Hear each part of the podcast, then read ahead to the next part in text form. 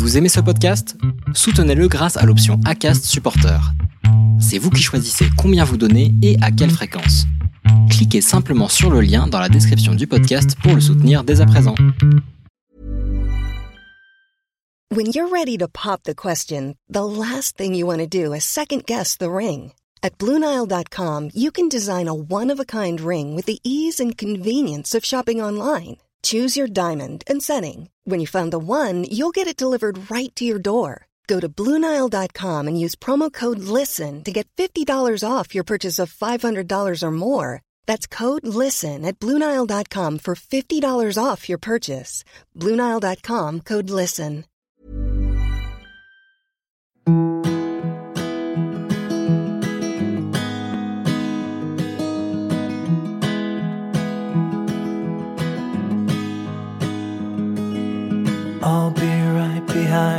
Josephine. I won't leave you waiting in between. And the cigarette you bummed from me is almost burning out. You suck it till your fingers burn and then throw it on the ground. Bienvenue sur le podcast Les enfants vont bien. Ici, vous entendrez parler de PMA à l'étranger, de GPA, de conception artisanale, d'adoption et de bien d'autres termes qui accompagnent les parcours de conception de nos familles. Vous entendrez aussi et surtout des familles homoparentales, monoparentales par choix ou de fait, adoptantes, nous raconter leur parcours extraordinaire au sens littéral du terme, vers la parentalité. Parce qu'en France, le chemin est bien avancé mais n'est pas encore abouti, je vous propose d'écouter des témoignages de nos quotidiens qui vont vous rassurer sur le fait que nos enfants vont bien. Vous écoutez l'épisode numéro 8 de la saison 2 du podcast Les enfants vont bien. La semaine dernière, nous avons abordé les enjeux émotionnels, psychiques et physiques des parcours PMA et de la conception avec Natacha, psychologue spécialisée en périnatalité. Pour aller plus loin, et parce qu'il faut aussi le mesurer et l'avoir en tête, je vous partage aujourd'hui le témoignage d'Oriane et Coraline qui font partie des 1%. Vous savez, ces fameux 1% de risque pour lesquels on se dit tous que cela ne nous concerne pas, que ça n'arrive qu'aux autres. Même les cliniques ne sont pas insistantes sur ces risques, et pour cause, ils sont minoritaires, mais loin d'être minimes. Quand Oriane et Coraline se lancent dans leur projet de PMA, elles ont surtout en tête la maladie d'Oriane qui va complexifier le parcours et de fait guider leur choix de méthode. Oriane souffre d'endométriose comme 10% des femmes. On leur parle alors de la technique de la fibre OPA qui aura pour mérite de ne pas faire flamber son endométriose en ne stimulant pas sur plusieurs cycles pour obtenir des ovocytes. Leur choix est fait. Ponction sur Coraline, réception de l'ovocyte par Oriane. Sur le papier, c'est simple, c'est clair, ça semble sûr. Oui, mais il y a un mais. Coraline fait une hémorragie suite à la ponction alors qu'elles sont déjà rentrées en France. Elle est saine et sauve aujourd'hui parce qu'elle a su écouter son corps et détecter que ses douleurs étaient anormales.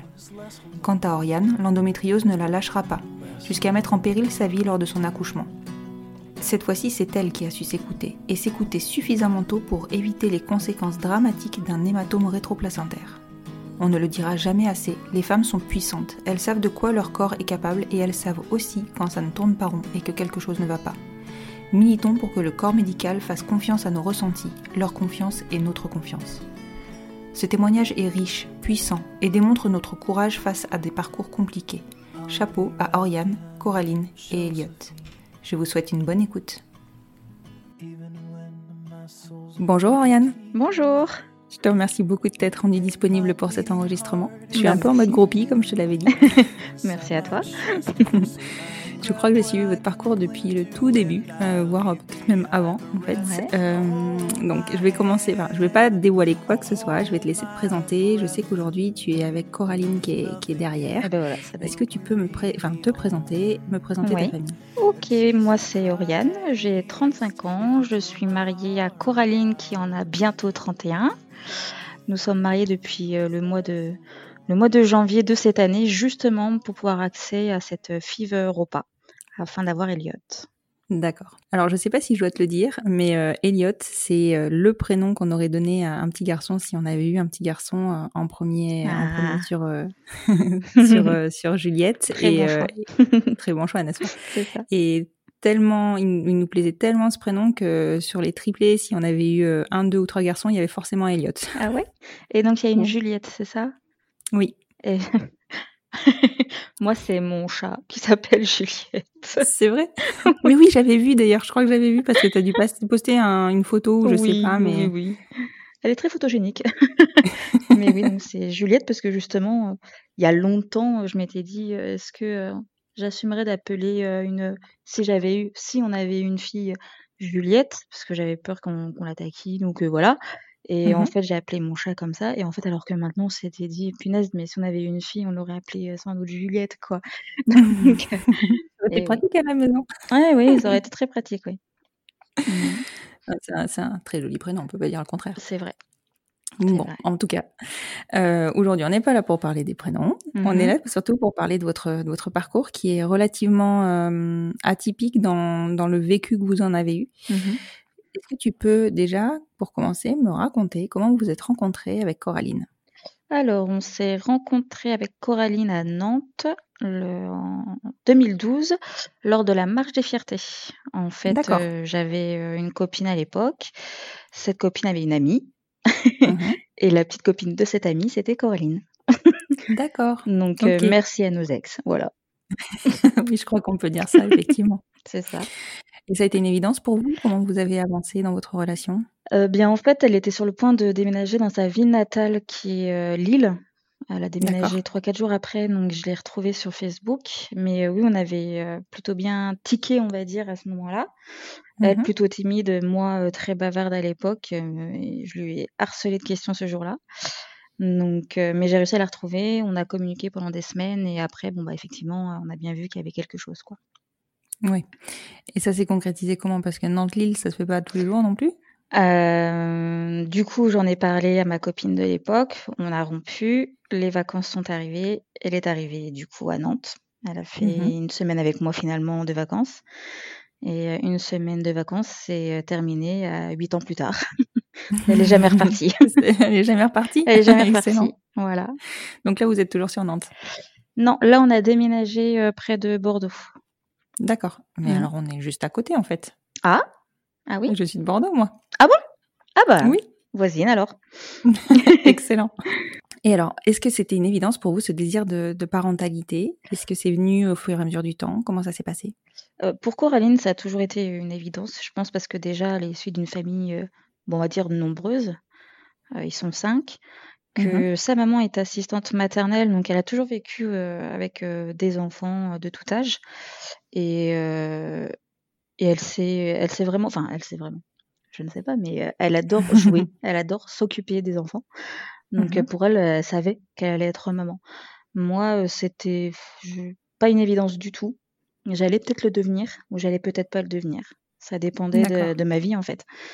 Donc euh, ça n'a jamais été un rêve de me marier, ça n'a jamais été un rêve d'avoir un enfant. C'était en fonction de ma vie actuelle et avec qui j'étais. D'accord. Est-ce que c'est ta sexualité qui, a qui avait ancré ça en toi euh, Non, pas du fait de ne pas. Non? Je me suis jamais posé la question en fait. D'accord. Pas du tout. Enfin, je ne me souviens pas m'être posé la question. Et alors, qu'est-ce euh, qui a fait basculer la balance dans le bon sens? Bah, en fait, on, commençait quand même au fil des années à en discuter, sachant que j'étais la plus vieille et que par contre, j'avais, c'était étrange parce que j'avais quand même ce désir de, de grossesse. Mmh donc euh, voilà, en gros, euh, avoir la grossesse, mais pas l'enfant, c'est un peu compliqué. Donc ah fallait marrant parce que souvent c'est l'inverse, c'est le désir inverse, tu vois? Mais moi j'avais besoin, j'avais envie de sentir, euh, cette sensation-là, donc il y avait juste ce petit passage, donc il fallait quand même avoir envie d'avoir un enfant. Mmh donc on en discutait quand même régulièrement avec Coraline, mais moi j'avais besoin d'une stabilité dans une ville, parce qu'on a quand même bougé, on a fait trois villes différentes ensemble. J'avais mmh besoin d'avoir un métier aussi où je me sentais bien moralement et financièrement, et avoir un cercle d'amis aussi, parce que c'est important d'être bien où on est sur tout rapport. Donc vu Complètement. Vu qu'on partait un petit peu à droite à gauche, je me sentais pas prête. Sauf que en début d'année 2019, donc ça va bientôt faire deux ans, on m'a diagnostiqué du coup de l'endométriose. Mmh Une maladie quand même que je connaissais plutôt bien. Mmh et c'est là que je m'étais dit, «Oh là, va pas falloir qu'on traîne» et ça a fait un déclic, en fait. Je me suis dit: «Je fais punaise, si je dois pas être maman, c'est parce que je l'ai voulu ou plutôt mmh pas voulu». et pas parce qu'une maladie m'en empêche, quoi. D'accord. Et du coup, bah, en me disant ça, ça a fait un déclic et j'ai dit à Coraline, on règle cette histoire, on voit ce qu'il en est et après on entame les démarches. Est-ce que tu peux me parler un petit peu de l'endométriose? Parce qu'on est quand même nombreuses à être concernées, moi la première. Mmh Est-ce que tu peux me, en tout cas, m'expliquer vite fait ce que c'est et surtout quelles en sont les conséquences? Alors, l'endométriose, c'est des lésions utérines qui sont en dehors, du coup, de, de l'utérus.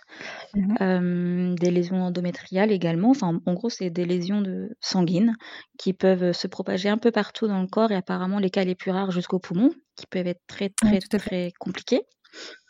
moi, je m'estime chanceuse dans le sens où j'ai pas de, de symptômes prédominants. J'ai un peu mal, mais de toute façon, de doliprane, ça me suffit, même si j'en prends pendant 3-4 jours et Mmh je suis beaucoup fatiguée. Mais sinon, j'ai jamais eu de grosse crise comme tous les témoignages que j'ai pu lire et entendre. Mmh sauf une fois où là, j'ai été aux urgences parce que je pouvais pas me lever. Dès que je me levais, j'étais au bord de l'évanouissement, j'étais à quatre pattes. Donc bah, là, du coup, on est allé aux urgences et c'est là qu'on me l'a diagnostiqué. Ah oui, aux urgences, c'est rare qu'ils le, le voient. Hein, mais oui, là, ils avaient cru, et puis moi-même, j'avais cru que c'était l'appendicite.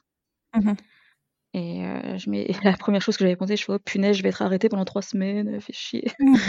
bah non, en fait, c'était pas vraiment ça. Donc je suis restée cinq jours euh, euh, au service gynécologique. Et là, j'ai passé IRM, scanner, écho, tout ça. D'accord. Et c'est vrai que moi-même, j'ai été surprise qu'on ait pris tout de suite la chose, en fait. Oui. Bah oui, c'est rare. Mais je sais qu'à Bordeaux, il y a un centre. Qui oui, la clinique Tivoli avec le docteur Merlot. Exactement. Mmh. Euh, qui est spécialisé dans l'endométriose. Donc c'est vrai qu'on a cette chance-là, c'est que je pense qu'ils sont quand même très alertes sur, mmh. euh, sur le, le, problème. Et donc le, risque en termes de grossesse, il est important? Les risques euh, pour la grossesse, alors je pense que c'est tout ce qui est les taux hormonaux, je pense que ça doit être ça. Je ne suis pas encore calée, mais du coup on a un déficit. Ça doit être aussi le, la, l'AMH, la réserve ovarienne. Et si l'embryon, enfin quand c'est lors d'une FIV, parce que mmh. généralement, enfin je sais pas en fait, mais moi tout de suite on m'a parlé de FIV à cause de l'endométriose. Donc j'imagine que c'est euh, l'accroche aussi de l'embryon. Euh. En fait, je sais pas précisément euh, quel est le, lien hein, de cause à effet, mais ce qui est sûr, c'est que, en tout cas moi, il y a quelques années, la première mmh chose qu'on m'a dit, c'est que j'étais donc stérile. Ah oui, il y a l'endométriose. Ouais. Mais les, ouais, la c'est violent. Hein, ouais. c'est violent. Enfin, ouais, c'est vrai que j'ai que de tout ce que j'ai pu parer euh, lors des témoignages, c'est rare que j'ai entendu stérile difficulté tout de suite, ou même quand mmh ça avait été diagnostiqué très très jeune, j'avais entendu des, des, jeunes femmes où on leur avait dit commencez maintenant parce que vous allez mettre des années. Voilà, c'est ça. Pour certaines, euh, pas tout. Enfin, moi ça a marché, mais c'est différent aussi. C'est pas mon embryon, donc. Euh, mmh. Et tu étais donc sur un protocole de FIV. Voilà, tout de suite. Mmh, mmh. Et donc du coup, justement, parlons-en, parlons de votre parcours. Donc quand, euh, quand vous avez, euh, donc toi, tu as eu ton déclic du fait euh, bah, de mmh la révélation de l'endométriose. Ouais. Comment vous avez, du coup, c'est à ce moment-là justement que tu as entendu peut-être parler de, de, PMA et de, de FIV aussi. Comment vous avez fait le choix de votre parcours, de la clinique vers laquelle vous allez vous orienter? Est-ce que toi, ça t'a dissuadé de porter ou pas? Alors, euh, le choix de la clinique, euh, alors c'est vrai que ça remonte à loin, mais on avait la chance déjà d'être, euh, proche Bordeaux, donc proche de l'Espagne. Mmh donc il y avait, on voulait pas de grandes cliniques. Mmh pas de c'est Eugin, c'est des grandes, grandes cliniques. Ivy, je crois que c'est des grandes cliniques. Nous, on voulait mmh pas de très, très grand. On voulait aussi le plus proche possible. Pourtant, on n'est pas allé dans la ville la plus proche. On est allé mmh dans une ville qui était à 3 heures de chez nous, 3 heures, 3 heures et demie. Une, une clinique qu'on peut dire à taille humaine. Et mmh après, voilà, c'est au feeling en fait. C'est la première qui nous a répondu. On a eu un rendez-vous Skype avec la traductrice qui est française et mmh une docteure. Et en fait, bah, on a senti, on, on s'est dit, va, on va pas aller chercher ailleurs. Avoir trop de choix, c'est trop compliqué de faire un choix. Complètement. Trop de choix, tu le choix, c'est clair. Voilà, c'est ça. Donc, ça a été Bilbao et juste après Saint-Sébastien et, et on regrette pas du tout. Donc, c'est vrai que j'avais beaucoup, j'avais très peu d'avis sur cette clinique, mais le si peu que j'avais, ils étaient très positifs. Donc, il y a un moment donné, il faut, faut se lancer, quoi.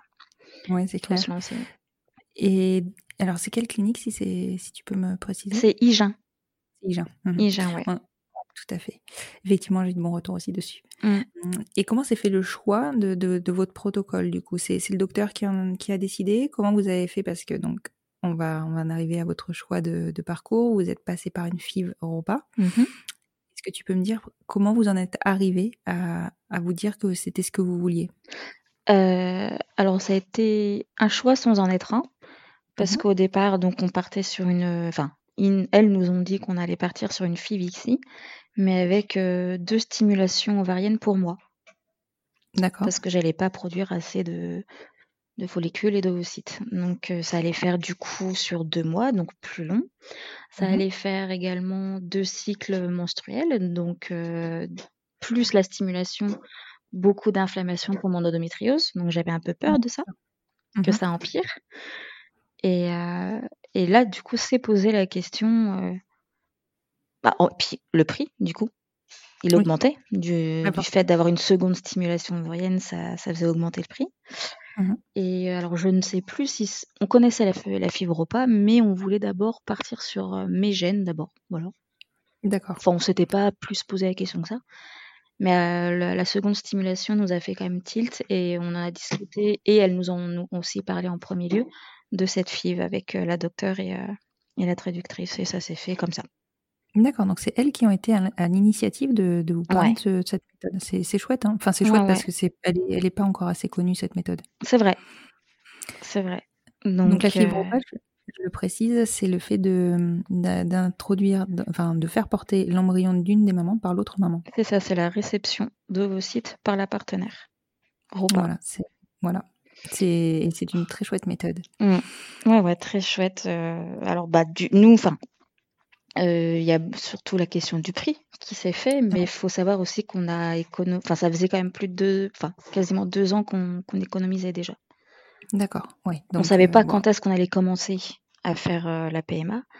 On ne savait pas par quelle méthode on allait devoir passer, parce qu'avant, je ne savais pas que j'avais de l'endométriose. Mais mmh même si on passait par une IAD, on allait, ça se trouve, en faire 5, 6, 7.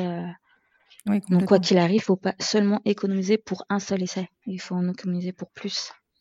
C'est ce que des fois, je, conseille aussi quand j'en discute avec euh, d'autres couples, parce que Enfin, ça doit faire très mal au cœur. Nous, ça nous a stressé énormément de devoir faire une pause ou de devoir arrêter par manque d'argent. Oui. C'est horrible. Bah oui, et c'est hélas une des composantes qui euh, fait que dans nos couples, certaines familles ne peuvent pas se construire. C'est ça. Nous, notre objectif, c'était, euh, et on est très fiers, c'est d'économiser. Mmh notre objectif, c'était euh, d'en congeler au moins un. Mmh et notre troisième objectif, c'était de pouvoir le faire, de faire un tech. Après, euh, on peut pas économiser 20 euh, 000 euros en deux ans. Enfin, certaines peuvent, d'autres pas. Euh, voilà. voilà. Mais on avait ces trois objectifs-là, quoi. D'accord. Et, et, alors, comment, comment s'est passé votre parcours? Donc, vous l'avez commencé instantanément après le premier rendez-vous en visio avec le médecin? On a eu le rendez-vous début août. On a commencé les examens. Alors, bah, Coraline a dû faire aussi des examens parce qu'à la base c'était pour une FIVIXI.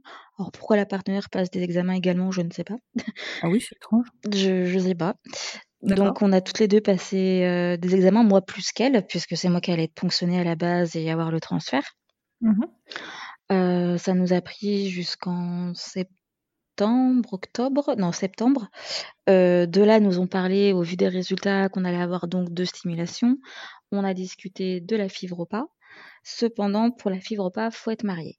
D'accord, c'est une condition sine qua non en Espagne. Voilà, alors apparemment dans cette clinique, dans d'autres aussi, mais j'ai cru comprendre que certaines cliniques ne demandaient pas euh, le mariage, le Pax suffirait. D'accord. Mais ça, je n'ai pas vérifié. Ça, je suis pas mais en tout cas, il faut un lien. Euh, un lien il faut un lien. Euh, par alliance, oui. D'accord, ok. il y, a eu ça, il y a eu juste aussi une pause supplémentaire, c'est que j'ai dû me faire vacciner contre la rubéole, je crois. Et du coup, trois mois sans faire de transfert. Faut pas être enceinte durant les trois mois euh, qui suivent cette vaccination pour que les anticorps se fassent. Donc il y a eu cette pause obligatoire, plus du coup la préparation pour le mariage, ce qui a fait euh, quasiment six mois. Donc on a commencé en janvier. D'accord, ok. Juste après le mariage. Donc janvier 2019 2020, janvier 2020. Janvier 2020 Tout Ah oui, s'est oui, fait cette année. oui, tout s'est fait cette Oui, année. donc su- enfin, finalement, super année 2020 pour vous, Ah oui, oui, non, on mais oui, oui, de- il y a eu de grands, grands hauts et de grands, grands bas. Oui, c'est ça, c'est ça. Voilà. Donc janvier 2020, comment vous comment vous commencez? Vous donc tu commences ta stimulation? Alors, je j'arrête la pilule le soir du mariage. Vous commencez votre stimulation d'ailleurs. D'accord. Ouais, j'arrête la pilule le soir du mariage parce que moi, du coup, à l'issue de- du diagnostic, j'ai eu la pilule en continu. Oui, bien sûr. Je l'ai arrêtée juste le temps des examens, mais là, je l'ai Mhm. arrêtée entre guillemets définitivement pour euh, commencer le protocole euh, le soir euh, du mariage. Généralement, voilà, mes règles arrivaient deux trois jours après, mais là, bizarrement, comme quoi peut-être mon psychologique a joué, c'est arrivé trois semaines après. Oh punaise. mais Ça ça, n'est- joue, mais Ça clairement. n'est jamais arrivé, mais là, c'est arrivé. Mm, mm. Donc euh, nous qui prenions un rendez-vous euh, quasiment tous les jours parce que bah voilà c'est la roulette russe, on sait jamais quand est-ce qu'elles arrivent. euh, et il faut des échographies à J1, J3, J... enfin je ne sais combien. Donc Mhm. bon, on prenait des rendez-vous quasiment tous les jours Et du pour coup, être sûr d'avoir. euh, Et du coup j'annulais tous les jours. Merci Doctolib. Mais euh, voilà ça s'est fait attendre quand même, c'est venu. Donc c'est moi qui ai commencé euh, la stimulation pour l'endomètre Mhm. avec toujours des échos endovaginales. Au même moment, du coup, Coraline a dû prendre elle aussi la pilule. Parce que vu que moi j'avais Mhm. trois semaines de retard, bah, elle, à un moment donné, c'est elle allait arriver. Mhm. Je fais ma stimulation, tout se passe bien. Je bloque du coup ma stimulation avec un autre traitement. Là commence la stimulation de Coraline. Chacune fait euh, les piqûres de l'autre. Oui. Moi, j'arrivais pas à me piquer moi-même.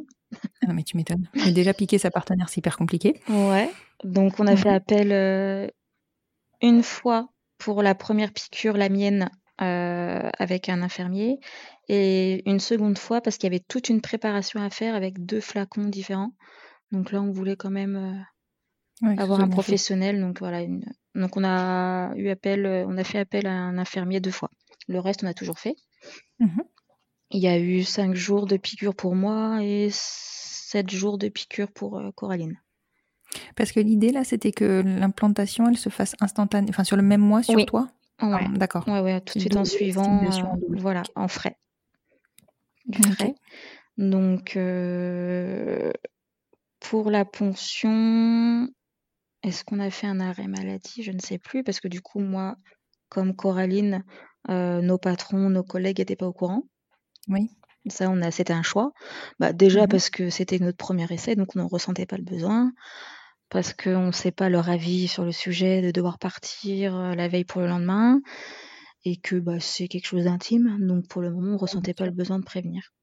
Mhm. Seule notre famille était au courant, évidemment, parce qu'on a fait un, un petit mariage avec une vingtaine Mhm. de personnes et ils savaient pourquoi le mariage s'était fait en trois mois. D'accord, ok. Donc euh, on avait un très très très très très beau mariage d'ailleurs. Mais c'est souvent les plus petits qui sont les plus beaux. C'est vrai, c'est vrai.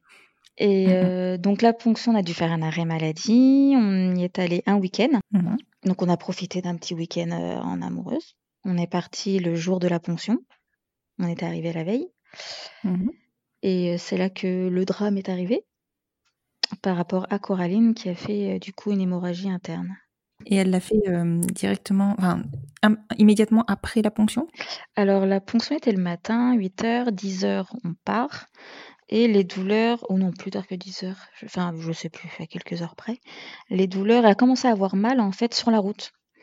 D'accord. Et on nous avait dit qu'il y aurait une sensation de gêne ou de douleur, mais bon, on sait pas laquelle en fait. hein. C'est jamais fait ponctionner. Ah oui, bien sûr. on ne connaît pas la douleur. C'était au départ une douleur comme euh, de, de règles, et ça a augmenté au fil des heures jusqu'à ce qu'elle bouge plus trop à la maison.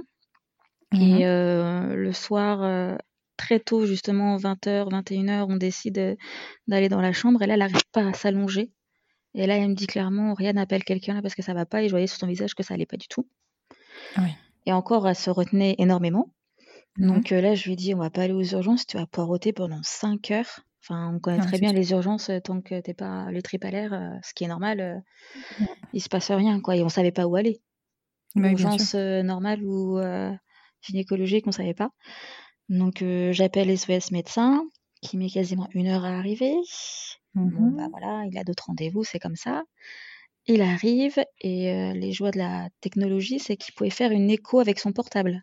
Oh là là. Trop fou. Je savais même pas que c'était possible. Mais je ne savais pas non plus et ça, c'est ce qui a un peu sauvé euh, Coraline finalement parce que là, il a vu un épanchement, donc Mhm. du liquide dans son abdomen. D'accord. Et euh, donc, elle était assise. À l'époque, on avait un petit appartement de 30 mètres carrés, je précise, parce que on- elle était assise juste à côté de l'entrée de, de la chambre. Et euh, donc, il dit qu'elle a un épanchement. Elle se sent toujours pas bien. Il décide d'appeler euh, le 15. Euh, là, on voyait qu'il commençait un petit peu à stresser. Mhm. Il faisait l'écho, il reprenait l'attention, il faisait l'écho, il reprenait l'attention. On sentait qu'il était un petit peu bousculé. Quand il a eu le 15 au téléphone, il a dit quand même, il a bien accentué sur tout ça, sauf qu'au même moment, il y a Coraline qui commence à partir. Ah oui, Elle part, elle a les yeux qui convulsent et elle commence à trembler. Là, j'ai hurlé, je me serais cru dans un film. Mhm. Jusqu'à maintenant, je tenais, voilà, euh, je tenais la donne, euh, tout allait bien, mais là, la voir comme ça, c'était mes paniques à bord, elle était blanche, euh, une catastrophe. Et j'ai hurlé, et là, je voyais bien que le SOS médecin disait non, mais par contre, là, faut venir là. Là, il faut venir, euh, la patiente, elle va pas bien du tout là. Donc, il y a les pompiers qui sont arrivés, quatre pompiers et quatre personnes du SMUR. Ah oui, Donc, quand le même. SMUR, quand même, c'est pas n'importe quoi. Donc là, quand j'ai vu que c'était le SMUR, déjà, j'ai pas, j'ai ok, il y a le SMUR, pourquoi?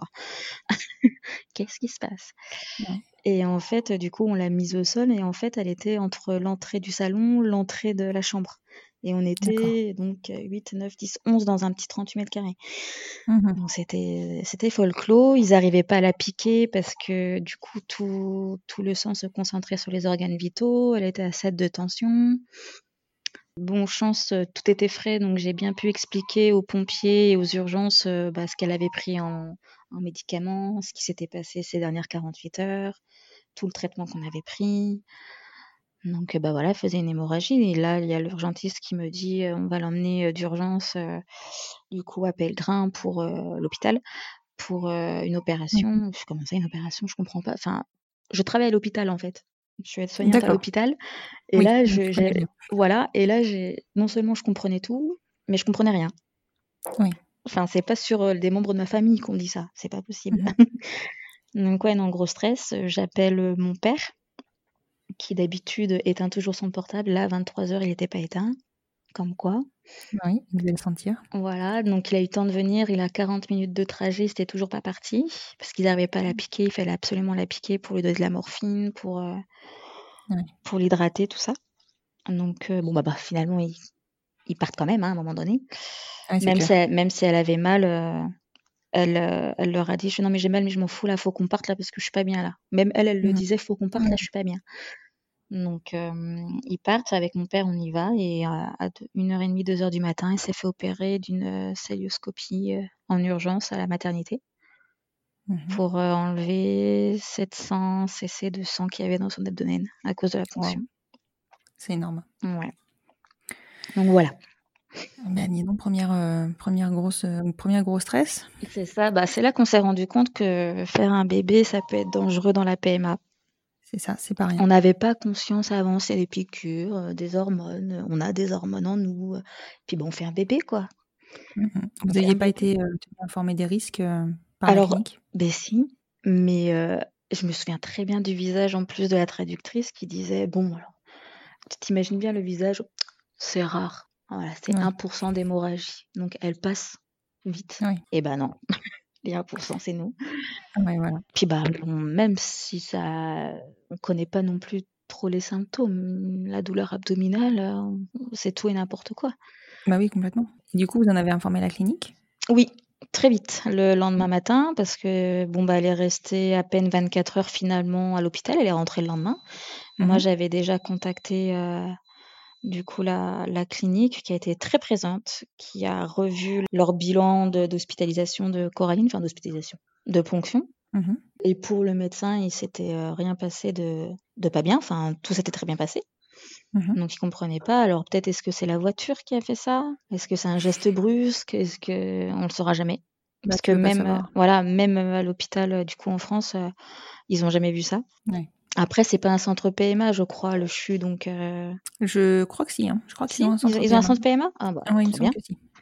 Donc, je ne sais pas ce qu'il en est pour eux des, des, aggravations, mais effectivement, ils en avaient jamais vu. Donc, D'accord. Bon, et après toutes ces émotions, est-ce que tu te, enfin, comment comment vous envisagez de repartir vers l'Espagne pour le, ben, on a continué. On a continué parce que moi, je me souviens que le matin même, elle était encore à l'hôpital. Mmh j'avais progestérone à prendre, les ovules, et j'avais eu mon réveil à 8 heures pour pas oublier. Et là, j'étais dans un, dans un mood, mais qu'est-ce que je fais, quoi? Qu'est-ce qu'on s'en fout? Enfin, Bah oui, c'est clair. Mais je l'ai fait quand même, enfin, on continue. Et mmh elle est rentrée à la maison, du coup, le soir. Bah, elle a été une semaine arrêtée, plus une semaine en vacances. Donc, bah, elle était vraiment très affaiblie. Elle mangeait, fallait qu'elle dorme. Parler au téléphone, fallait qu'elle dorme. Donc, non, non, on a, on a juste demandé changement de plan. On a fait un aller-retour pour le transfert parce qu'on a demandé à mon père de nous emmener. Parce que moi, je me voyais pas faire un aller-retour de 3h30 avec un transfert. Oui, bien sûr. Donc, c'est mon papa qui nous a emmenés. Il était très heureux de nous emmener. oui, tu m'étonnes, il, faisait, il prenait soin de vous. C'était, voilà. Oui, oui, il était vraiment à fond avec nous dans le parcours. Il était très investi. Donc, ah, super. Mmh. Impeccable.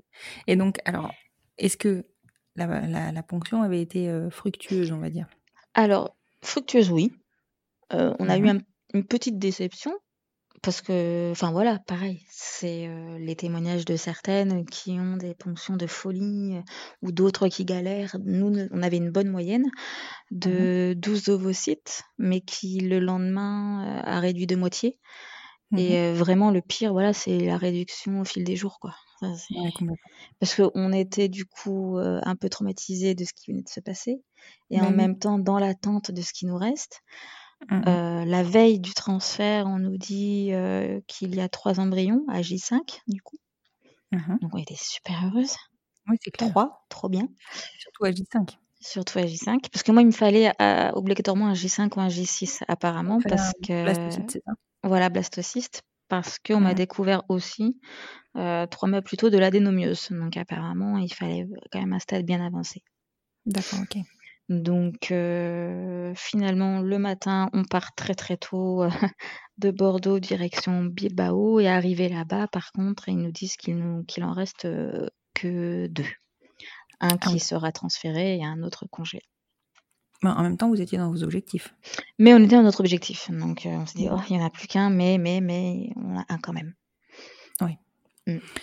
OK, donc du coup, le transfert se prépare, dans la foulée? C'est ça, dans la foulée, six jours après. Euh, dans la foulée, euh, on est arrivé à 8h, à 8h30, euh, j'étais au bloc.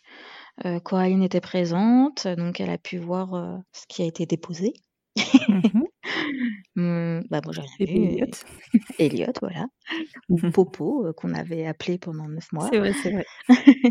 et on repart aussitôt, enfin on mange quelque chose, un petit truc à côté et on repart direction Bordeaux. Et là, je me fais bichonner parce que j'ai le droit de rien faire. oui, tu m'étonnes. Surtout qu'on avait. Oui, c'est et aussi ça aussi donc mmh. et surtout qu'on avait un déménagement 3-4 jours après.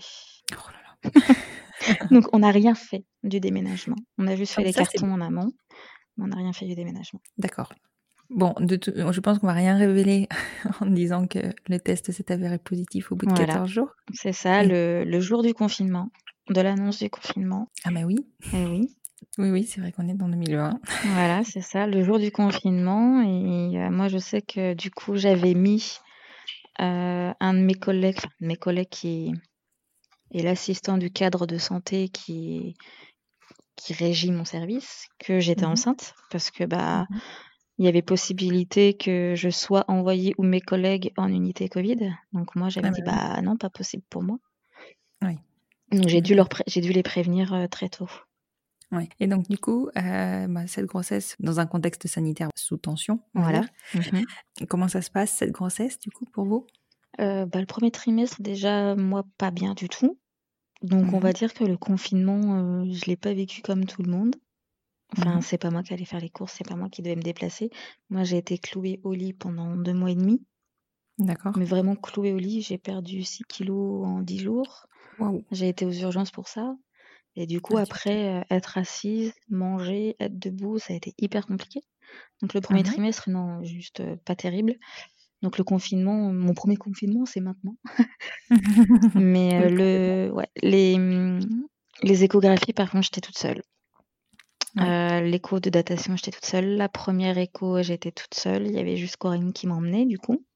Mhm. Donc euh, c'était hyper stressant parce que Ouais. euh, j'en discutais aussi avec d'autres personnes.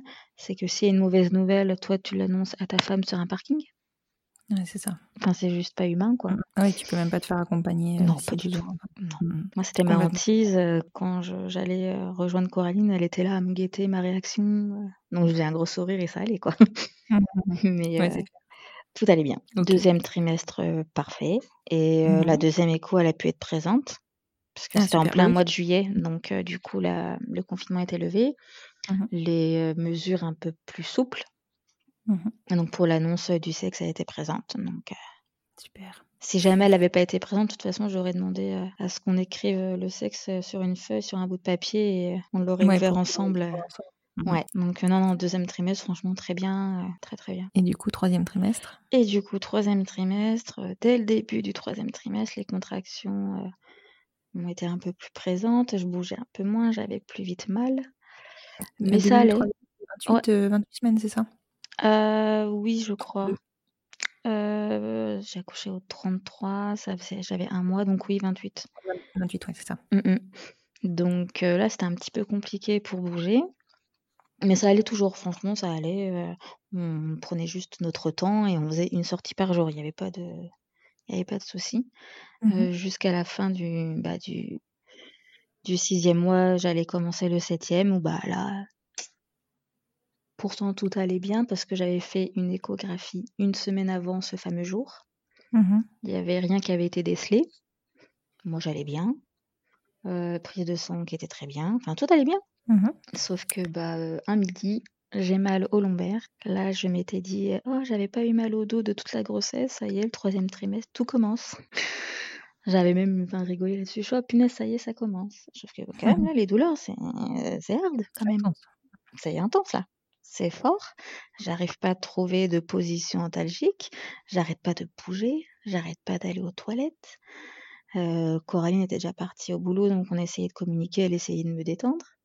Mhm. Euh, sauf qu'à un moment donné, euh, j'ai pris.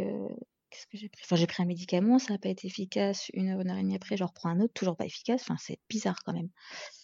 Euh, là, j'appelle les urgences de la mater qui me disent de venir juste pour un contrôle, pour régler la douleur, pour voir comment ça se passe.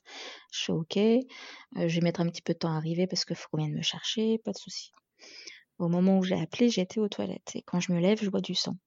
Je les rappelle illico. Voilà, j'étais en panique totale. Et je leur demande est-ce que je peux appeler euh, du coup les pompiers?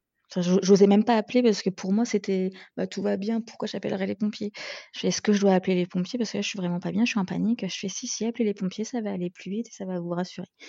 Mhm. Donc bah du coup euh, j'appelle les pompiers sauf que sur le coup de l'émotion euh, je suis prise de vertige.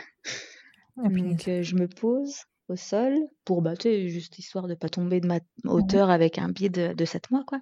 Donc euh, je reste au moins 10 minutes, un quart d'heure avec eux au téléphone parce que j'ai plusieurs personnes Mhm. jusqu'à un urgentiste qui là me dit du coup qu'il y a les pompiers qui vont arriver. Donc ils arrivent, je réexplique, ils prennent tous mes paramètres et là je sens un écoulement. Mais alors je sais pas Mhm. du tout ce que c'est. Un écoulement incontrôlable déjà. Faut savoir. C'est incontrôlable, ça coule. Donc on part avec les masques, très agréable, avec les Oui, secousses, très agréable aussi. Et puis avec la panique. euh, Et voilà. la panique, et voilà. Avec la super tenue qui va avec quand tu ne fais rien de la journée, chez toi, Oui, évidemment. évidemment. On a tout prévu, les bas de contention, le short et le débardeur. Nickel. Magnifique. Euh, du coup, je vais aux urgences. Là, toujours un écoulement. Donc, j'ai tous les examens toucher vaginal, échographie, écho endovaginal, prise de sang. On me pose une paire. Et euh, donc, je vois des sages-femmes, des infirmières. Je vois aussi l'interne, un interne. Mhm. Et dis-toi que cet interne-là m'a reconnu parce que c'est lui qui a opéré Coraline pour euh, son hémorragie. Oh purée. Et ben ça m'a rassurée. Ouais, ben, ça m'a Oui, bah, rassurée parce que c'était bien passé. Voilà, ça s'était bien passé. Donc ça m'a rassurée. Là, je vois l'anesthésiste aussi. Je dis, Pourquoi vous êtes là, vous Pour- Qu'est-ce que vous faites là? Qu'est-ce que vous faites là? Alors, je disais pas ça comme ça. hein. J'étais pas bien, j'étais au plus mal, euh, j'avais trop mal. euh. Ce qui les inquiétait, c'est que je perdais beaucoup de sang, donc euh, voilà, j'étais pas bien. Donc, il m'explique les différentes euh, modes d'anesthésie, donc de ce qu'il y a de plus banal pour un accouchement, hein, la péridurale, le rachis pour que ça aille un peu plus haut, et le cas extrême, euh, l'anesthésie générale. Je savais même pas qu'on pouvait. Enfin, si, j'imagine bien quand c'est quelque chose d'urgent et de grave, mais je m'imaginais tellement pas quelque chose d'urgent et de grave que je me demandais pourquoi il me parlait d'anesthésie générale. Je. Et donc là, là, à ce moment-là, est-ce que tu réalises que tu vas accoucher? Ils me disent, vous, avez, vous allez peut-être, je vais appeler euh, l'obstétricienne parce que vous avez peut-être du coup une menace euh, d'accouchement précoce. Je fais ok. Donc ce sera sûrement par césarienne. Je fais ok. Et euh, je me dis dans les 48, 72 heures, parce que dans ma tête, je me disais, attendez, il faut que ma femme s'organise. Moi j'étais, bon ça Attends, va. bébé, Bah, attendez, on a le temps les gars. Et fait non, non, ça peut arriver dans 10 minutes, une demi-heure. Et ben là, je pleure parce que j'ai pas compris. J'ai, j'ai pas, je, hors de mon corps. J'ai pas compris. Donc on passe en salle de naissance. Je suis en salle de naissance. Pourquoi je vais en salle de naissance? Je ne vais pas en salle de naissance. Je reste aux urgences. Je ne vais pas en salle de naissance. Là, l'obstétricienne arrive, elle me refait une écho.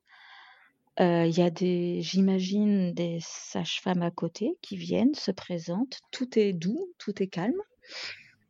Elle fait l'écho, me tient la main et me dit Madame Vincent, on va vous faire euh, du coup une césarienne en extrême urgence, code rouge. Et là, je vois tout le monde qui s'active. Wow. Je fais OK. Là, je pleure. Là, on me tient. Il y a tout le monde qui me tient la main.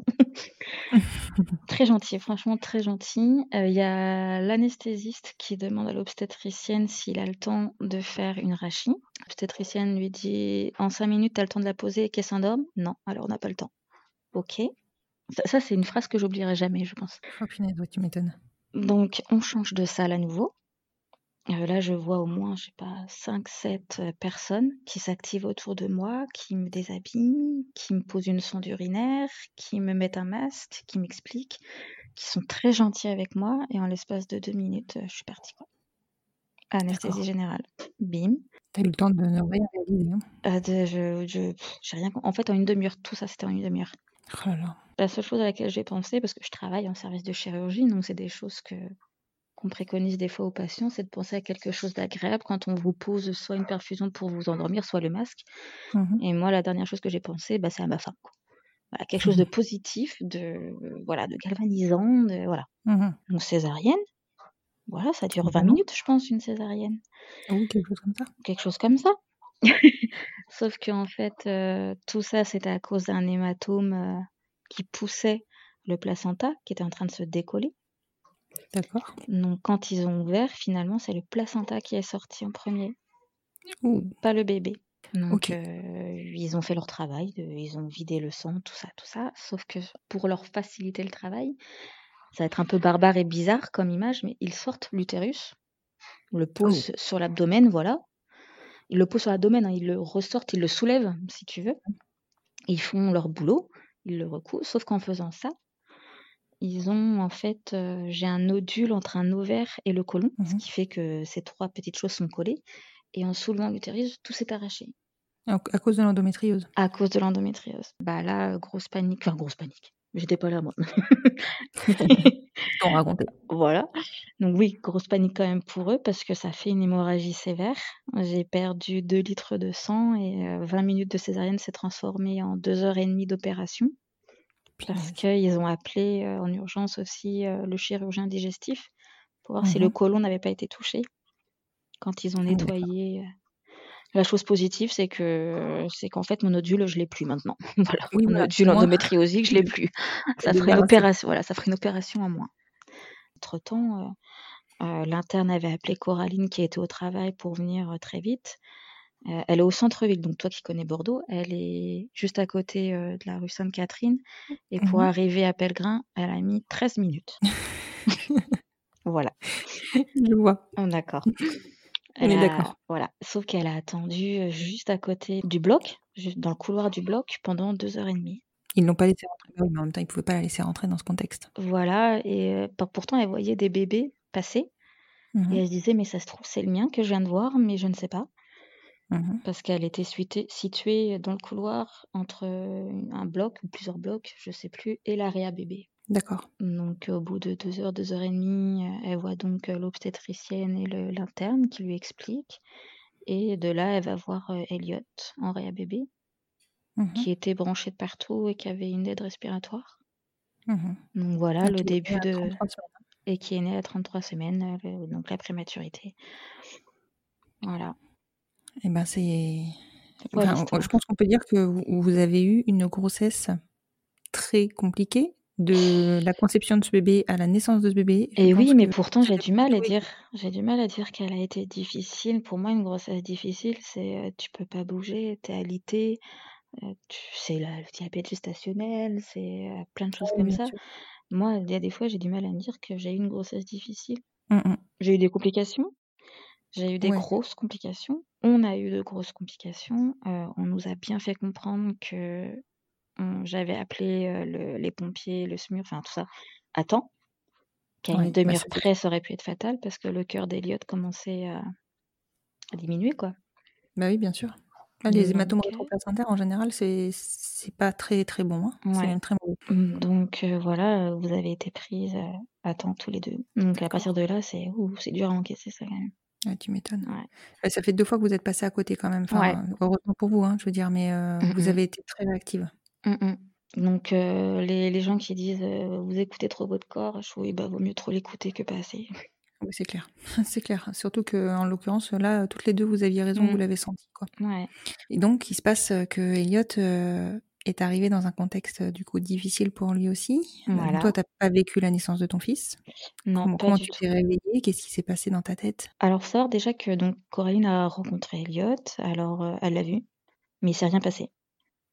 Euh, elle, ce qui l'inquiétait, c'était comment moi j'allais. Elle a vu Elliot, il est entre de bonnes mains, il est vivant.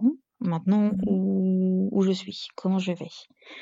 Euh, c'était ça qui l'importait entre guillemets. Ah ouais. Un cas était bon, elle voulait savoir comment allait la deuxième partie, quoi. Mhm. Elle a juste pris une photo parce que ce dont elle avait peur, c'est que je comprenne pas à mon réveil, mon ventre vide, euh, qu'est-ce que je fous là. Enfin, on peut avoir un blackout total, donc euh, Oui, et puis tu peux ne pas savoir ce qui s'est passé, si bébé va bien. Enfin, voilà. voilà. Donc elle a pris une photo, elle est, on s'est revu, je me suis réveillée vers 19h, 19h30. Donc elle est montée en soins intensifs, elle m'a montré la vidéo. Moi j'étais complètement shootée encore. Bah oui, tu m'étonnes. Donc je lui ai dit une phrase apparemment, je lui ai dit oh t'aurais dû prendre la photo de telle façon. Bon bah je crois que j'ai compris ce qui se passait. Oui. Elle a demandé, elle a insisté pour que je puisse aller voir Elliot en réa Mhm. bébé avec un lit brancard. Enfin c'était un peu complexe mais euh, je suis allée le voir vers 22h. Mais là Mhm. pareil je m'en souviens pas. J'ai juste une photo. D'accord. Donc euh, il a été euh, extubé euh, peu de temps avant apparemment. Mhm. Donc déjà ça c'est une bonne nouvelle, c'est qu'il n'a pas eu d'aide pendant longtemps, Mhm. juste quelques heures. Parce qu'il avait les poumons bah, encore collés forcément. Bah oui, puis alors pour le coup, on n'avait pas pu te préparer à l'avance. Hein. Eh bien oui, oui. donc, euh, euh, pas de cortisone, rien du tout. Enfin, euh, de corticoïdes, je sais plus, oui, corticoïdes. Mhm. Donc, euh, et à partir de là, moi, il y a Corinne qui fait des allers-retours. Après, je suis restée que deux jours en soins intensifs. Après, j'ai eu une chambre où là, Coraline a pu être avec moi pendant, j'ai été hospitalisée pendant sept jours. D'accord. Donc, faut savoir que j'ai eu une césarienne et une laparotomie. Donc, en gros, j'ai la césarienne qui est au niveau du pubis, Mhm. horizontale, et la laparotomie, elle fait euh, tout mon abdomen, euh, la verticale, jusqu'au-dessus du nombril. Oh là là. Ouais, t'es bien marqué. Oui, c'est ouais.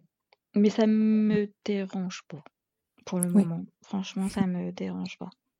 Césarienne, c'est pas quelque chose qui me choque, euh, qui me choque dans le sens où si on m'avait dit même à terme vous allez euh, avoir une césarienne, c'est pas grave. je- Après, je sais que les complications pour le lien d'attachement, il est touché.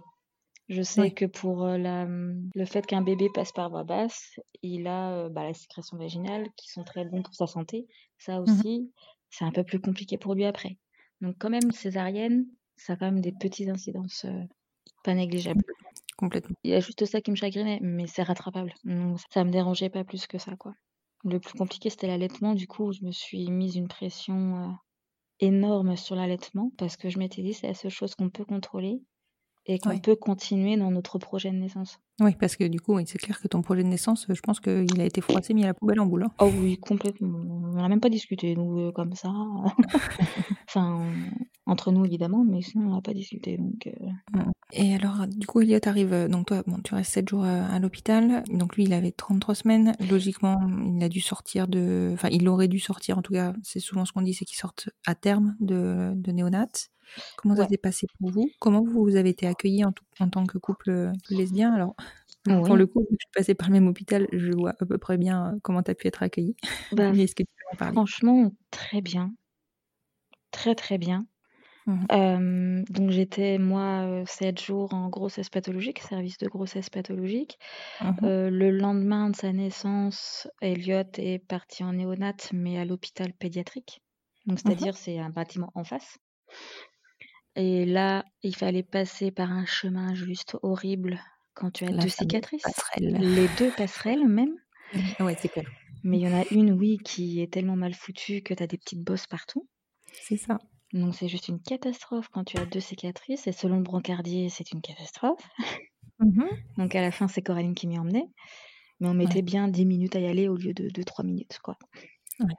Donc euh, on fait... moi, j'y allais le voir qu'une seule fois. Mhm. Et euh, là-bas, non, on était vraiment très bien accueillis. Bon, c'était chacune notre tour. On n'avait pas le droit d'être ensemble. Ça, c'était lié au contexte Covid. Lié au contexte Covid, ouais. Ouais.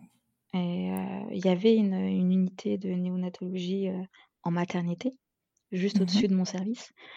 Et on s'était dit pourquoi on n'y est pas? Alors au départ, on nous avait dit qu'il n'y avait pas de place. Donc moi, au bout d'un, de quelques jours, je dis par contre, s'il y a une place, est-ce qu'il est possible que Elliot puisse y aller? Parce que moi, le trajet, c'est juste... enfin, c'est hyper dur, quoi. Ouais. Déjà, je peux rester à peine une heure ou deux avec Elliot parce que bah, moi, mon but, c'est de le prendre, faire du pot à pot, tout ça. Mais c'est hyper dur avec mes cicatrices aussi. Tu m'étonnes. Donc, euh, parce que il n'y a pas que la césarienne, il y a la Bah parotomie. oui. Donc c'est compliqué. Et ils m'ont dit, écoutez, parce que cette néonatologie, les deux parents avaient le droit d'être présents. Mhm. Donc c'est aussi pour ça qu'on avait fait un petit peu de forcing pour y être. Et qu'on trouvait ça étrange, mais c'est pas les mêmes cadres de santé. Chaque cadre de santé fait ses règles. D'accord. Et donc on était un, on était un petit peu frustrés, quoi. Mais Bah il y a une, euh, il y a une euh, puère qui nous a dit, mais écoutez, s'il est en néonatologie euh, à l'hôpital pédiatrique, c'est plutôt bon signe. Parce que on va dire vulgairement parlant, c'est la bonne néonatologie, c'est la néonatologie où les bébés reviennent chez eux. Mhm. Que l'autre, à la maternité, il y a un pronostic vital engagé, tout ça. Donc, euh, Oui, donc il valait mieux qu'il Ouais, soit. non, mieux se, du coup, on- les deux passerelles. voilà, on n'en a plus jamais reparlé. Et on s'est dit, du coup, merci d'être à l'hôpital pédiatrique. Déjà ça, Ouais. déjà ça, ça nous a vachement euh, bah, rassurés en fait. Ça posait déjà euh, une idée de sortie. Alors Bah oui, quand bien on sûr. nous a jamais dit. C'est Ouais. vrai que comme tu as dit, on nous a parlé généralement, on attend euh, la période du terme, donc à partir de 37 semaines. Mais finalement, lui est sorti avant Oui. parce que c'était un petit bébé avec un bon poids. Oui, voilà. Ou alors parce qu'ils ont besoin de place. Mais bon, ça, c'est autre chose. Mais bon, je pense qu'il devait y avoir sans doute des deux, mais le bon poids qu'il avait, apparemment, ça l'a beaucoup aidé. Il a eu bon bah tout ce qu'un préma peut avoir. Il a, il faisait de l'apnée, euh, il a eu la jaunisse, il a eu des séances de photothérapie pour ça. Mhm. Euh, voilà. Il a eu une sonde, il a eu une perf, euh, une perf pour des compléments, pas pour euh, manger. Oui. C'est juste la sonde gastrique pour manger. Ouais. Donc il y a ça aussi qui a mis en place l'allaitement très difficile. Bah, euh, forcément. Et comment Coraline, elle a, elle a vécu tout ça aussi? Parce que là, on, parle de toi, bon, qui Mhm. évidemment n'a pas vécu ton accouchement. Comment Coraline, elle a vécu tout ça, elle, de son côté? Très dur. Très très Ouais. dur. Moi j'étais centrée sur, euh, sur l'allaitement pour euh, Elliot. Je me suis dit, Mhm. c'est ma part, c'est la seule chose que je puisse faire parce que je peux pas le prendre longtemps dans mes bras, je peux pas aller le voir souvent. Et euh, Coraline, c'est le fait qu'on soit séparés. C'était insupportable. Euh, quand on était à la maternité, c'était bien parce que certes, c'était un trajet de 10 minutes, mais c'était que 10 minutes. Et on était toutes les deux sur les lieux et on trichait un petit peu, on faisait des allers-retours. Alors Mhm. qu'à la base, c'était un seul parent, une seule fois par jour. Une fois sorti la néonate, vous êtes sorti, vous revenez pas. Ah, punaise. Mhm. Donc là, en étant la mater, on pouvait revenir le matin, le soir, l'après-midi, tout Ouais. ça. Donc là, à ce moment-là, ça allait plutôt bien. C'est une fois rentrée à la maison, Bordeaux, grande ville, bouchon,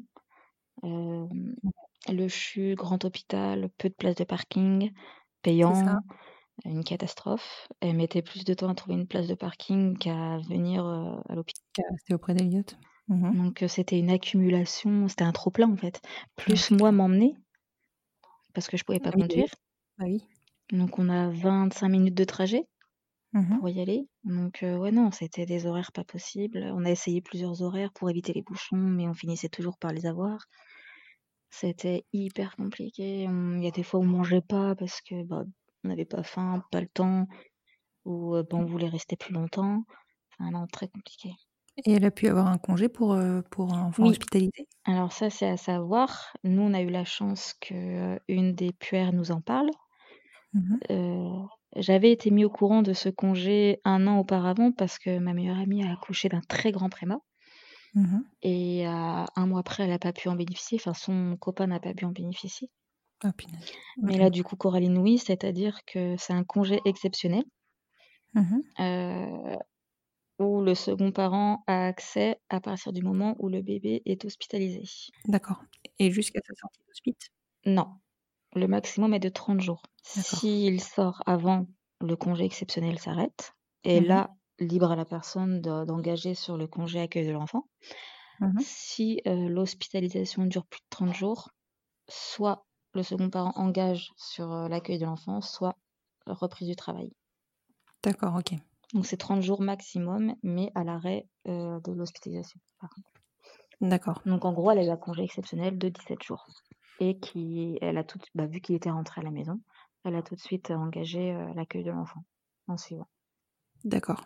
OK. Oui, parce que du coup, Elliott est resté 17 jours en néonat. C'est ça.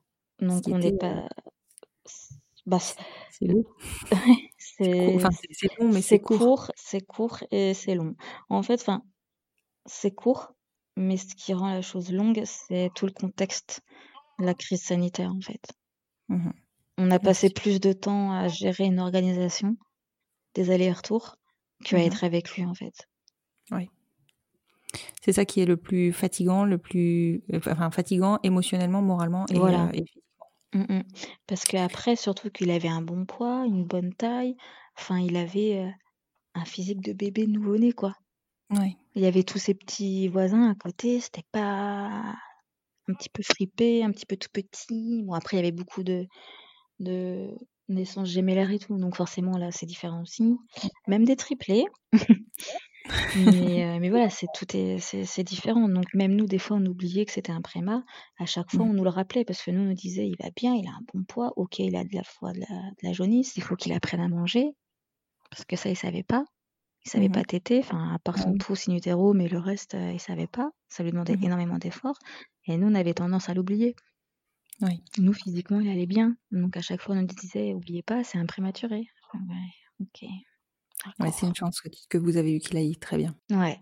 Ah oui, oui, ça, c'est la première chose à chaque fois qu'on dit à notre famille, heu, on a eu beaucoup de chance. Et vous, comment vous allez aujourd'hui? Alors, heu, bah, Coraline, ça va mieux. Mmh Enfin, je crois. Elle me dit oui, oui, elle confirme. Elle confirme. En plus, là, ses horaires ont été aménagés du, heu parce qu'elle travaille quand même, elle travaille dans la vente. Mais ses horaires ses horaires, heu, ont été aménagés. Donc elle Mmh fait des journées continues, mais elle a plus de congés. Mmh Donc du coup, plus de temps avec, heu, avec Elliott et moi. Non, non, ça ça va beaucoup mieux, heu, beaucoup mieux pour elle. D'accord et pour toi? Ah pour moi, heu, ça va mieux. Là, j'ai, heu, j'ai plus mal, j'ai plus mal du C'est tout. déjà énorme vu vu ce que tu as eu. Voilà et heu, mine de rien, c'est là qu'on se rend compte qu'un congé accueil de l'enfant de 11 jours dans un contexte pareil, c'est juste ridicule. Ouais, c'est ça. Mais chance qu'une nouvelle loi a été, heu, votée pour, heu, les enfants hospitalisés, quoi. Oui, c'est sûr. Mmh. C'est sûr. Hem, mais ça va mieux. Après, par contre, j'ai du mal à dire que j'ai accouché. Heu, oui, je pense que tu auras du mal à un moment, effectivement. Ouais, il est né, j'ai donné naissance peut-être, mais heu et puis, bah, tout le contexte de c'est à cause de l'endométriose, j'ai pas compris. Moi, la grossesse, heu, généralement, c'est une pause dans la maladie et là, heu, bah, non. Mmh mh. Ça s'est ajouté à l'hématome, heu, rétroplacentaire donc heu, Mais, mais ça va, ça va, ça va. Et il est très gentil. en tout cas, il est adorable. Franchement, euh, vous partagez, il est trop chou. vous êtes de toute manière, enfin, une famille vraiment chou. Vous êtes hyper attachante quand on. Moi, j'ai adhéré tout de suite quand j'ai découvert votre compte. Ah, et au fur et à mesure, mais on, se prend vraiment euh, dans votre histoire, dans votre. Mmh. voilà, c'est vraiment. Euh, je, suis vraiment ravie, encore une fois, hein, je le dis, de, de, de, vous recevoir, enfin de te recevoir et de vous recevoir toutes les deux aujourd'hui. Merci beaucoup, c'est très touchant. Mais mmh. c'est vrai que quand je suis venue vers toi, je t'ai dit que j'étais un peu en mode groupie parce que parce que c'est ça en fait. C'est à un moment donné, on fait abstraction du, du, du réseau social et mmh. du fait oui, il y a un écran entre entre toi et, et, moi et on, s'attache, on s'attache vraiment. Non, c'est vrai. Enfin, Instagram, notamment le compte. Mmh. quand je l'ai créé au début de notre parcours, enfin même avant, Mmh. Enfin, la recherche de gynéco, les tests, les examens fait partie du parcours de toute façon. Mmh. Mais, euh, vraiment, euh, j'ai pu accéder à des informations, à du soutien et à des rencontres, OK, via un ordinateur ou un téléphone, mais qui va, ça se trouve, s'arranger, euh, d'ici peu. Mais, franchement, ça a été d'un énorme soutien, en tout cas pour moi, c'était pas négligeable et j'ai eu plus de soutien que de, haters, comme on pourrait dire. J'ai dû en avoir une ou deux. Ouais. des sur, euh, fond de commentaires. Euh, voilà, on sait très bien quel genre de phrase euh, pourrie ouais, en est sortie, mais franchement, c'est un détail, quoi. Un Par rapport à ce qu'on en retire, euh, voilà, faut, faut savoir prendre le bon. Mais comme là, toute cette histoire, le positif qu'on en tire, on va bien. Le positif, le premier, c'est qu'on a eu. alors, ça fait deux mois qu'il est né, mais ça fait que un mois et quelques jours qu'il est avec nous. Mais voilà, c'est un mois et quelques jours supplémentaires mmh avec lui. Tout à fait. Avant la reprise du boulot. C'est ça. Vous allez en profiter un peu plus. C'est ça. Et mon odule qu'on a jarté. ah non, mais ça, c'est clair. ça ferait une opération au moins. c'est ça. Donc voilà. Qu'est-ce qu'on peut vous souhaiter pour la suite? Eh bien, la suite, ça va être bah, que, que notre petit Elliot continue sur cette voie-là, que l'on voit que son développement n'a pas été euh, interféré par le fait qu'il soit prématuré, Mmh ça, c'est le fil des années qui va nous le dire, hein, mais on ne sait jamais. Mais on n'y pense pas. On vit au jour le jour. Exactement. Et puis la prochaine étape, bah, c'est l'adoption. Et oui. L'adoption de la mère biologique, mmh puisque la génétique fait que c'est Coraline qui, qui est la maman génétique d'Eliot. Mmh c'est le côté ironique de la fille au repas. Ouais, complètement, complètement devoir adopter son propre enfant, bah, de toute manière, c'est déjà le cas. Mais, ouais, propre mmh, mmh. Mais je minimise pas les autres parcours, en tout cas. J'en ai beaucoup discuté aussi avec d'autres couples. Parce que j'ai eu aussi des fois des réflexions dans le sens oui, mais nous on n'a pas l'argent. Mais moi je l'ai pas sorti de ma poche l'argent. On a fait beaucoup de sacrifices. Oui. pareil, le fait qu'elle adopte son propre enfant, mais même si ça n'avait pas été ses gènes, elle aurait adopté son propre enfant comme tout, toute famille homoparentale. Mmh donc non, non, tous les parcours de PMA et de famille se valent de toute façon. C'est vrai qu'on a tous nos parcours qui sont, enfin, en fait, chaque parcours est, est, individuel. Il n'y a, mmh pas un parcours identique. Non, Même si on par les mêmes endroits, tout est différent à chaque fois. Il n'y a pas de parcours identique, il n'y a pas de grossesse identique, il y a encore moins d'accouchements identiques. C'est ça. Est-ce que je peux te demander si tout ce qui vous est arrivé a entaché pour vous potentiellement, alors c'est encore tout frais, hein, mais mmh une potentielle deuxième maternité? Alors nous, on n'avait pas prévu d'avoir une deuxième maternité. On aime plutôt l'idée d'un trio. Mmh après, moi, c'est moi qui ai eu le désir de grossesse, mais Coraline, ça n'a pas éveillé ce désir viscéral, on va dire, de grossesse. C'était vraiment la maternité. La mmh génétique, ça l'importe peu, la grossesse, ça l'importe peu. C'est vraiment cette construction familiale, cet agrandissement familial, parce qu'on se mmh considérait déjà comme une famille. Donc non, pas de seconde grossesse en vue. Après, ne jamais dire jamais. Mais on va dire que c'est de l'ordre de 10% si jamais on devait avoir une seconde grossesse. Mais on va dire que tout ce qui s'est passé n'aide pas en plus. N'aide pas, oui, complètement. En fait, je me serais peut-être pas forcément permise de demander parce que c'est pas, enfin voilà, on, venait tout juste d'avoir un bébé, on va pas peut-être pas se projeter au-delà.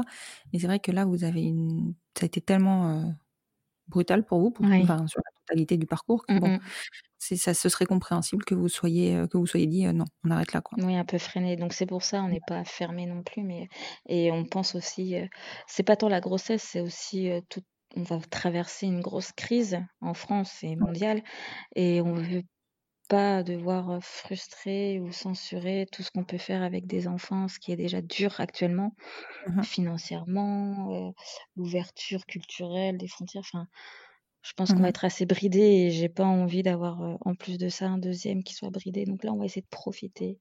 Là, ça va être vraiment, tout ce qu'on peut s'offrir dans la limite du raisonnable, on le fera, quoi. Je te comprends complètement. Je te comprends. Bon, bah Mmh. écoute, je crois qu'on arrive en fin de cet épisode. Je te remercie, je vous remercie. Parce merci que à toi. Est toujours en fond, je pense. Voilà, oui, là, elle a donné, le biberon à Elliot, là. D'accord. Elle a nourri la bête. Elle a nourri la bête.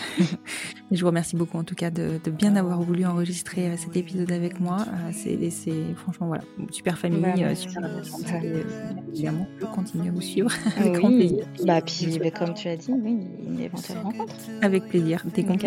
Bah oui. Merci beaucoup Oriane. À très bientôt. À très bientôt.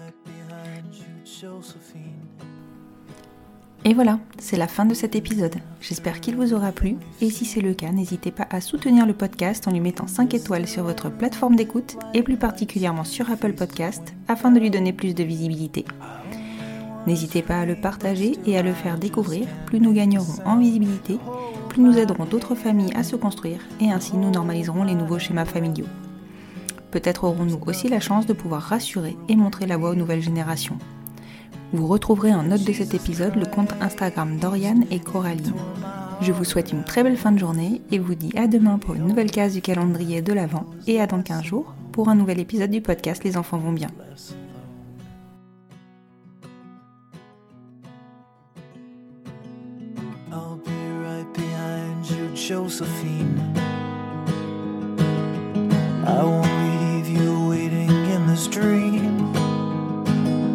While you watch the people speaking words you can't quite comprehend. You asked me if I'd pinch you, but my fingers wouldn't bend. I'll be right behind you, Josephine just like I was when we were 17. Guess it's only been a year, but still it feels like 34. I don't feel like I am living in the same skin anymore. Now hold my hand, hold my breath. There's nothing in this world we really own. And Jesus Christ, if you tore my heart out, feels less alone, less alone.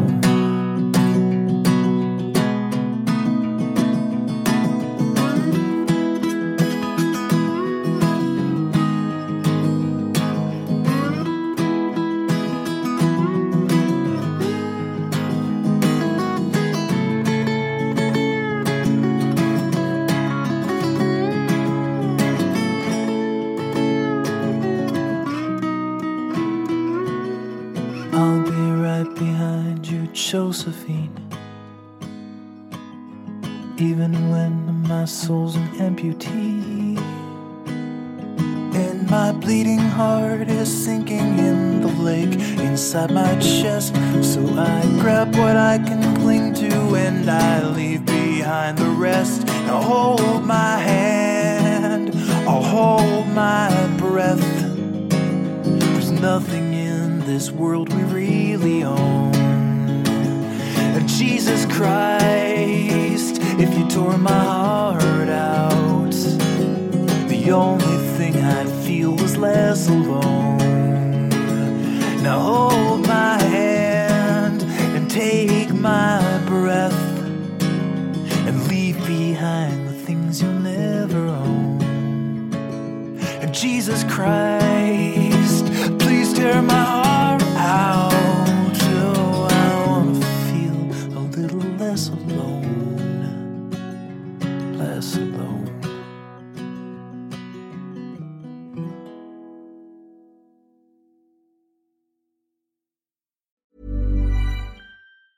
Planning for your next trip? Elevate your travel style with Quince. Quince has all the jet setting essentials you'll want for your next getaway, like European linen, premium luggage options, buttery soft Italian leather bags, and so much more. And it's all priced at 50 to 80% less than similar brands. Plus, Quince only works with factories that use safe and ethical manufacturing practices. Pack your bags with high-quality essentials you'll be wearing for vacations to come with Quince. Go to quince.com slash trip for free shipping and 365-day returns.